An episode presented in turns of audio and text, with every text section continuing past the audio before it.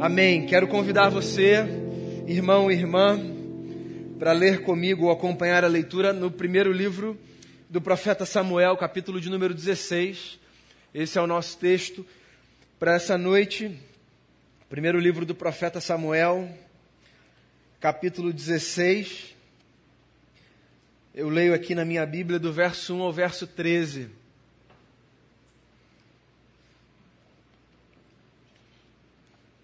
Diz assim o texto sagrado: O Senhor disse a Samuel: Até quando você irá se entristecer por causa de Saul? Eu o rejeitei como rei de Israel. Encha um chifre com óleo e vá a Belém, e eu enviarei a Jessé. Escolhi um dos seus filhos para fazê-lo rei. Samuel, porém, disse: Como poderei ir? Saul saberá disso e me matará. O Senhor disse: Leve um novilho com você e diga que foi sacrificar ao Senhor. Convide Jessé para o sacrifício e eu lhe mostrarei o que fazer. Você irá ungir para mim aquele que eu indicar. Samuel fez o que o Senhor disse. E quando chegou a Belém, as autoridades da cidade foram encontrar-se com ele, tremendo de medo, e perguntaram: Vens em paz? Respondeu Samuel: Sim, venho em paz. Vim sacrificar ao Senhor. Consagrem-se e venham ao sacrifício comigo. Então ele consagrou Jessé e os filhos dele e os convidou para o sacrifício. Quando chegaram, Samuel viu Eliabe e pensou: com certeza é este que o Senhor quer ungir. O Senhor, contudo, disse a Samuel: Não considere sua aparência nem sua altura, pois eu o rejeitei. O Senhor não vê como homem, o homem vê a aparência, mas o Senhor vê o coração. Então Jessé chamou Abinadab e o levou a Samuel, ele porém disse, o Senhor também não escolheu este. Em seguida Jessé levou Samá a Samuel, mas esse disse, também não foi este que o Senhor escolheu. Jessé levou a Samuel sete dos seus filhos, mas Samuel lhe disse, o Senhor não escolheu nenhum destes. Então perguntou a Jessé, estes são todos os filhos que você tem? Jessé respondeu, ainda tenho caçula, mas ele está cuidando das ovelhas. Samuel disse: Traga-o aqui, não nos sentaremos para comer enquanto ele não chegar. E Jessé mandou chamá-lo e ele veio. Ele era ruivo, de belos olhos e boa aparência. Então o Senhor disse a Samuel: É este, levante-se e unja-o. Samuel apanhou o chifre cheio de óleo e o ungiu na presença de seus irmãos. E a partir daquele dia, o Espírito do Senhor apoderou-se de Davi e Samuel voltou para Ramá. Palavra do Senhor para a nossa vida nessa noite. Davi, conhecido como homem segundo o coração de Deus. O que eu não sei para você, mas para muita gente, sugere uma espécie de vida impoluta, né? Quase que o modelo a ser seguido, o homem perfeito. Sabe o que eu gosto dos personagens bíblicos?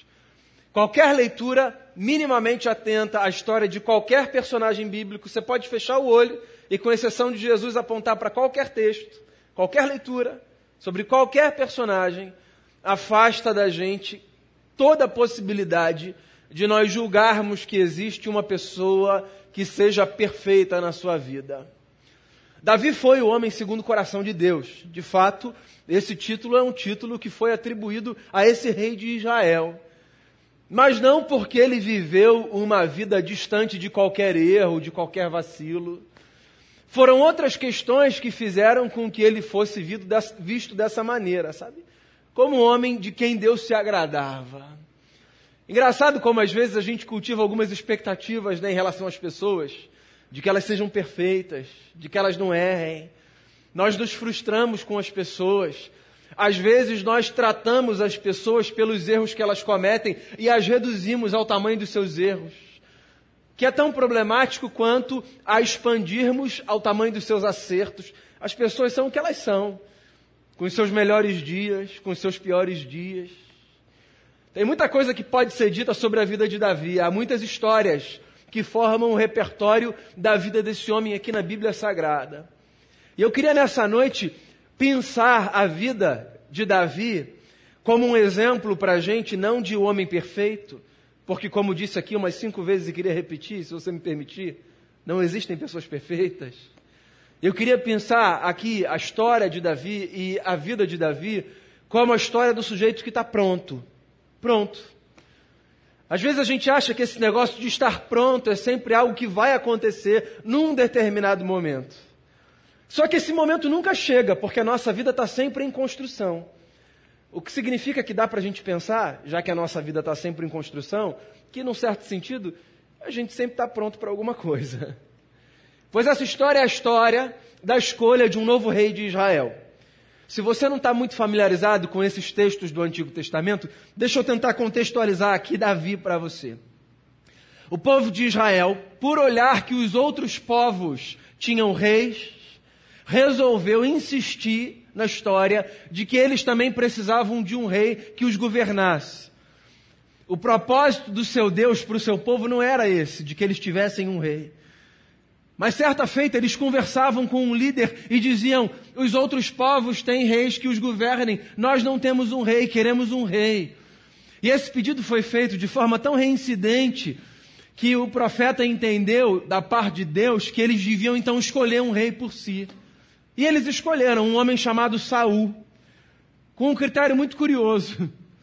Escolheram Saul porque no meio da multidão, Saul era o bonitão que sobressaía. E aí disseram assim, ó, esse vai ser o nosso rei.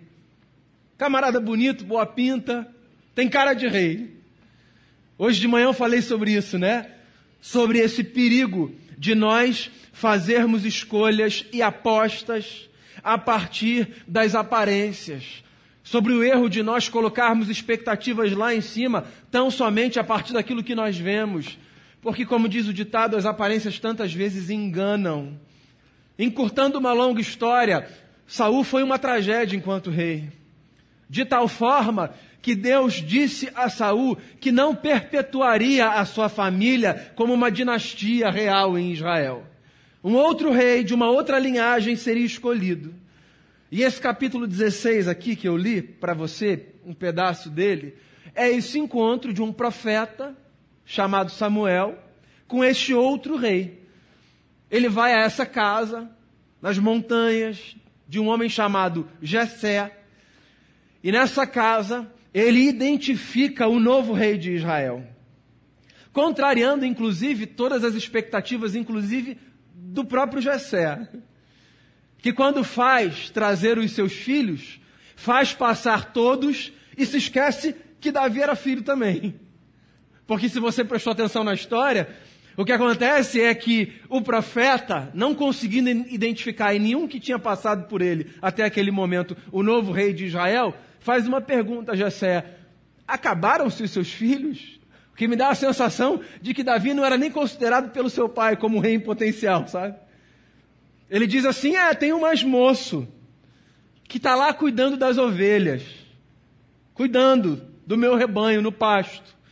E aí Samuel diz assim: ó então, mande-o chamar, porque nós não jantaremos enquanto esse menino mais moço não vier. E aí Davi chega, de baixa estatura, ruivo, um menino bonito, e Samuel sente no coração o Senhor falando: é esse, pode ungir o rei.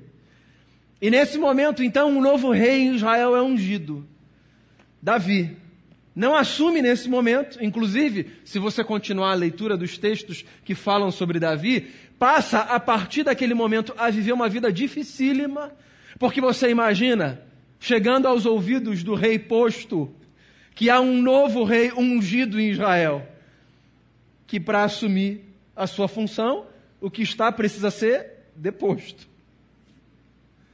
Saul transforma a vida de Davi no inferno. Tudo porque esse sujeito foi ungido, o novo rei de Israel. Volto a dizer, não existem pessoas perfeitas. E justamente por isso, e com esse pano de fundo, me pergunto e te pergunto, o que que fez então com que Davi fosse escolhido, sabe? O novo rei de Israel. Não é porque ele era perfeito. Talvez, hipótese minha, porque ele estivesse pronto. E eu queria que você considerasse a vida de Davi nesse quesito aqui como uma espécie de espelho para você observar a sua vida. Porque você não é como Davi, como eu ou qualquer pessoa, uma pessoa perfeita, não somos, ponto. Mas é possível que você nem se dê conta de que esteja pronto para enfrentar algumas coisas que aos seus olhos talvez pareçam grandiosas demais, distantes demais.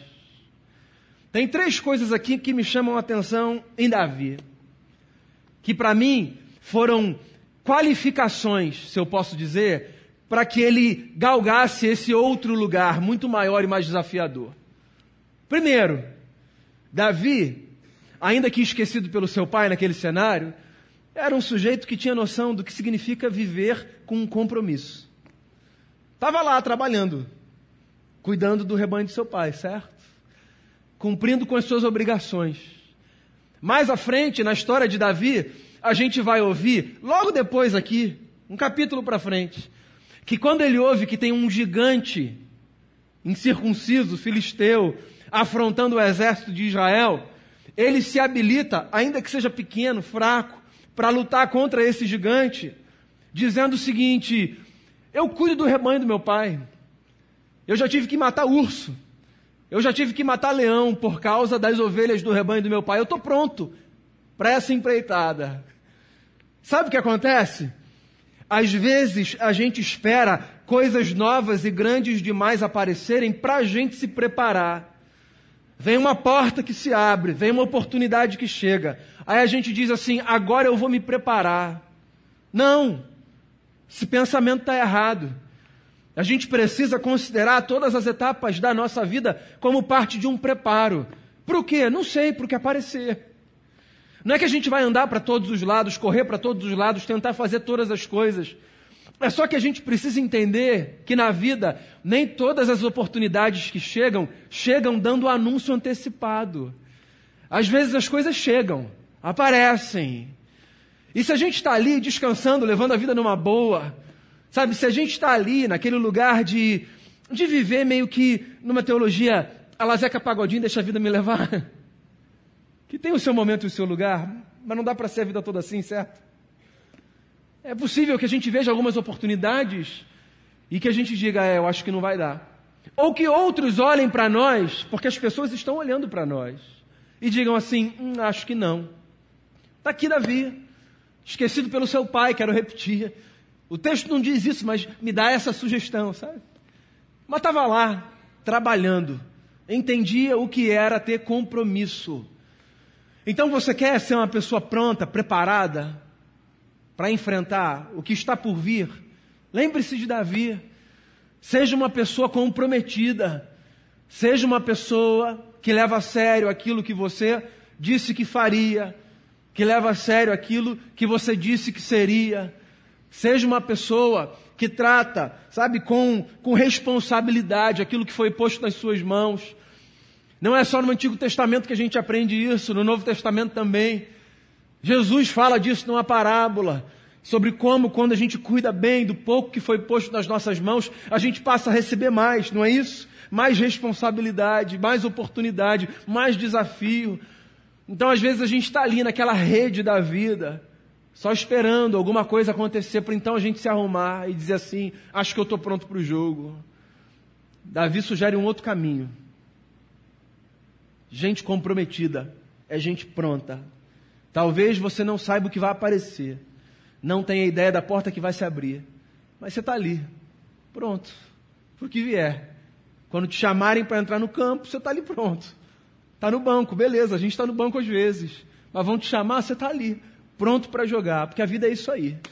A gente não sabe o que vai aparecer. Então tenha compromisso.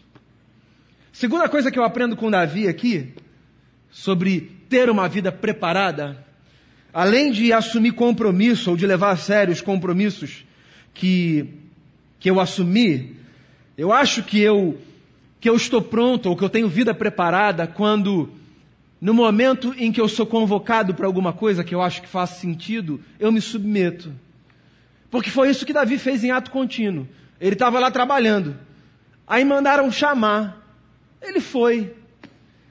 E eu acho que essa é mais uma característica de gente que está pronta para a vida, sabe? Gente que se submete a convocações. Gente que se submete a chamados. Essa é uma expressão que ganha um contorno muito particular no cenário religioso, né? A gente fala disso quando a gente quer dizer que a gente se percebeu é, vocacionado para essa atividade pastoral, fui chamado. Mas você pode tirar essa experiência desse campo subjetivo da vocação religiosa e pode encarar isso na sua vida, na realidade que você vive, no seu cenário. Quantas vezes o orgulho nos impede de darmos passos, nós nos julgamos prontos, nós temos compromisso, mas nós não nos submetemos a outras vozes, sabe? E às vezes as direções vêm de fora. E a gente precisa ouvir e discernir. A gente cantou inclusive isso, né? Faz-me ouvir tua voz. Eu quero ouvir a tua palavra.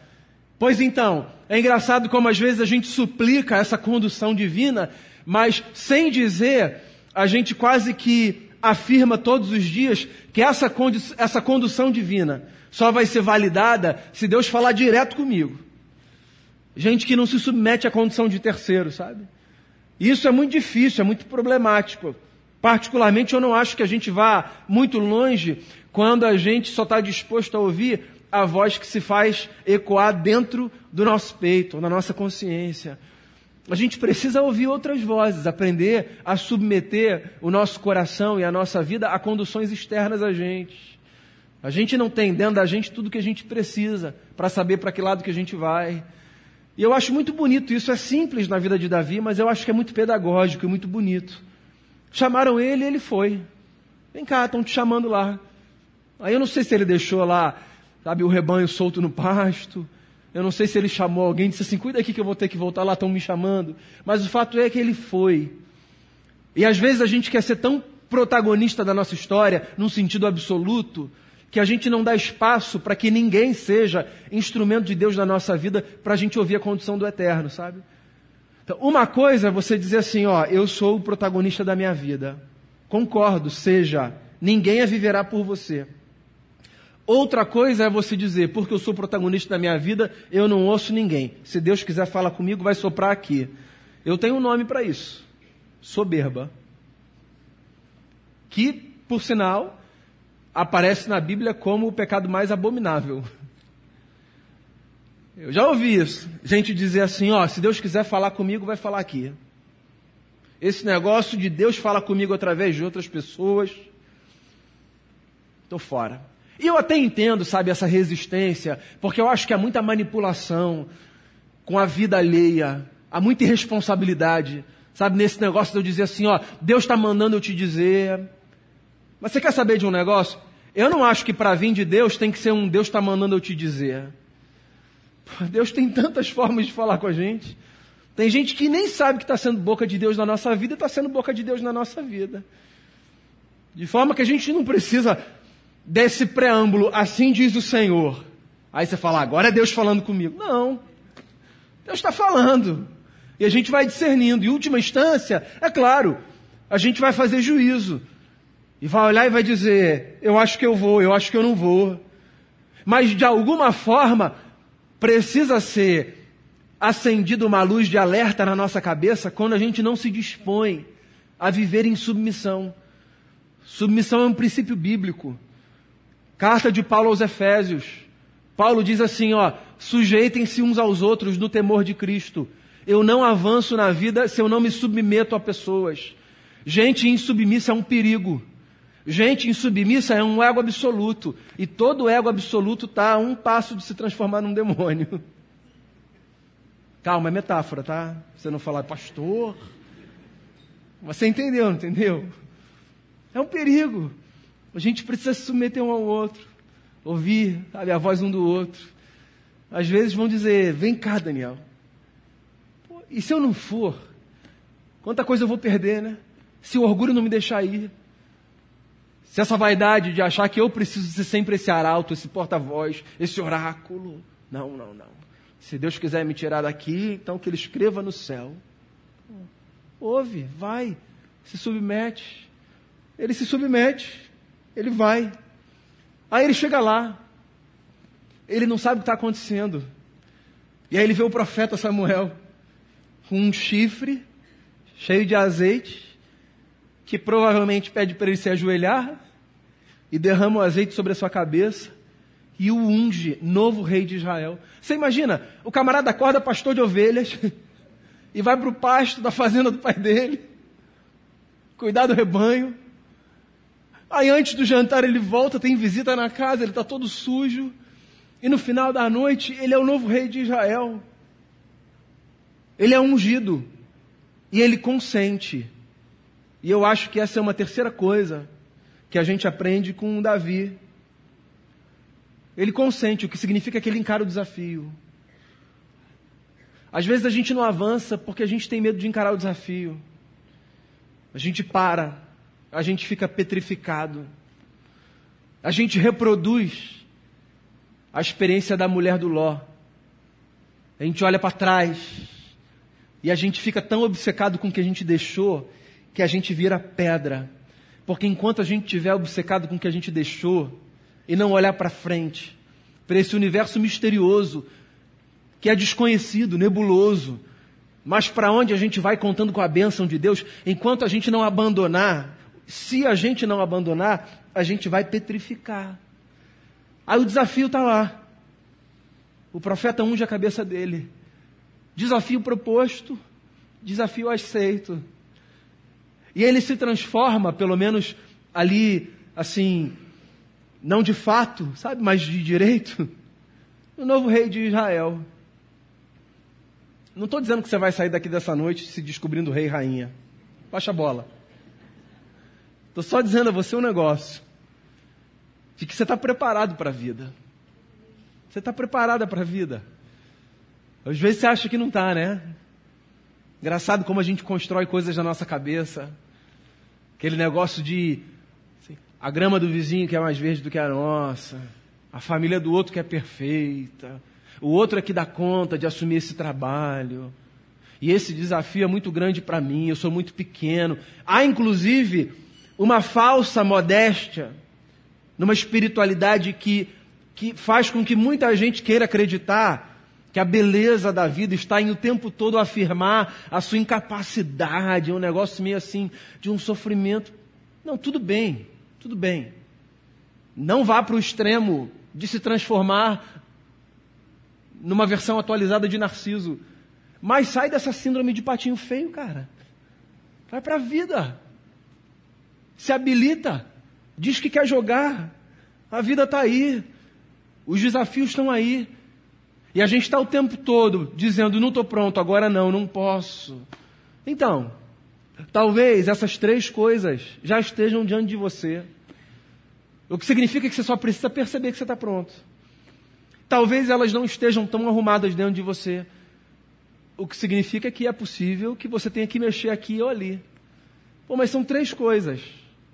Três características que eu acho que são tão importantes para a vida e eu aprendo com o Davi. Seja uma pessoa de compromisso. Não espere alguma coisa acontecer para então se comprometer. Viva todos os dias honrando os compromissos que você tem, relacionais, profissionais, pessoais, religiosos. Viva todos os dias honrando seus compromissos. Não espere alguma coisa chegar para você se preparar. Eu falo isso de vez em quando aqui, a vida é hoje. O tempo que a gente tem é esse agora. Então esteja pronto agora, não por ser perfeito, mas por acreditar que na sua imperfeição, até aqui você foi trabalhando com aquilo que você pôde da melhor forma que você pôde. Seja uma pessoa de compromisso. Submeta-se quando chamado, quando convocado. Vença o orgulho, vença a soberba, vença a vaidade. É C.S. Lewis quem diz isso no livro Cristianismo Puro e Simples, um capítulo dedicado ao que ele chama de o grande pecado. Que a gente insiste numa moralidade superficial de atribuir a pecados de ordem sexual e tal. Né? O C.S. Lewis no Cristianismo Puro e Simples diz que o grande pecado é o orgulho. E ele diz assim: não há nenhuma condição na qual nós nos encontramos tão antagônicos ao que Deus espera de nós quando nós nos vemos dominados pelo orgulho. Nenhuma condição. É tão antagônica a condição que Deus nos fez para viver quando a gente se deixa dominar pelo orgulho. Então vença o seu orgulho, se submetendo às pessoas. Lembre-se do apóstolo Paulo. Nós nos sujeitamos uns aos outros em amor. A igreja é muito pedagógica nesse sentido. A gente aprende a se submeter um ao outro. A gente aprende a respeitar um ao outro.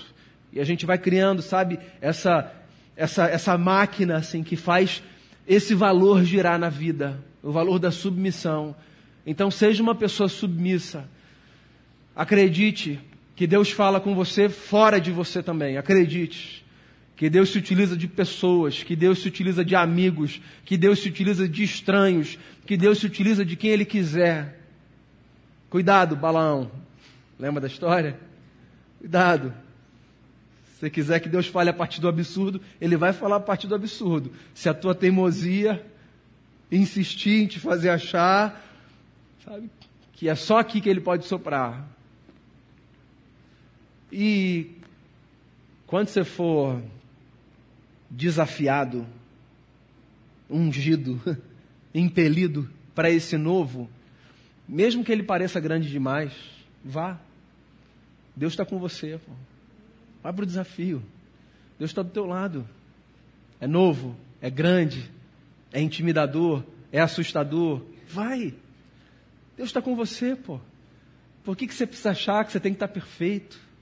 Vai. Você não entendeu? Você é adulto, você não entendeu ainda? Que você nunca vai estar pronto no sentido da perfeição, mas você sempre pode se considerar pronto no sentido da disposição. Então vai. Porque você vai ver que você vai acertar, que você vai errar, e Deus vai te abençoar. Vida preparada. Não é um negócio que a gente quer. Eu acho que é um negócio que a gente já tem. Então que a gente encare os desafios com a graça de Deus, com disposição e compromisso no coração, acreditando, me perdoe o clichê evangélico, mas é a mais pura verdade, aquele que começou a boa obra na nossa vida a completará até o dia de Cristo Jesus. Não é isso? Então vamos. Só diz, Senhor, eu estou aqui. Usa-me a mim para cumprir os teus propósitos, quaisquer que eles sejam nesse mundo. Faz uma oração aí no seu lugar, feche seus olhos. Ore por algum desafio na sua vida. Se veja nesse lugar de Davi. Pense num desafio. Ore por ele. Pense nos compromissos que você tem. Leve eles a sério. Alguém está vendo.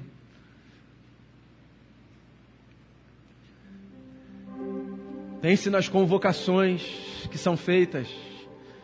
Se você discernir no seu coração que faz sentido, que é de Deus, é um negócio tão subjetivo, né? Vá.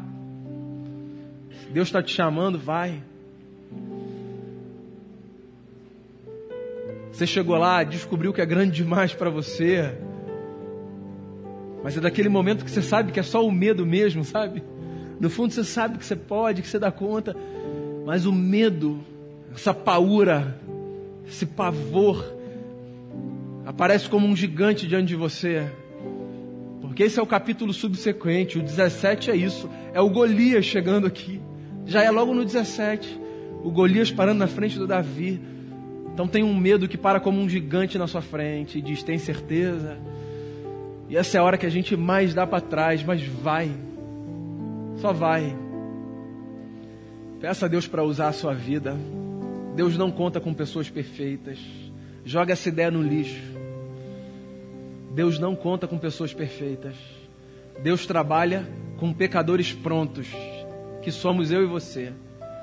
Então vá adiante, confiando que Deus está com você, com a sua família, com seus amigos, no seu trabalho, onde for. Vá.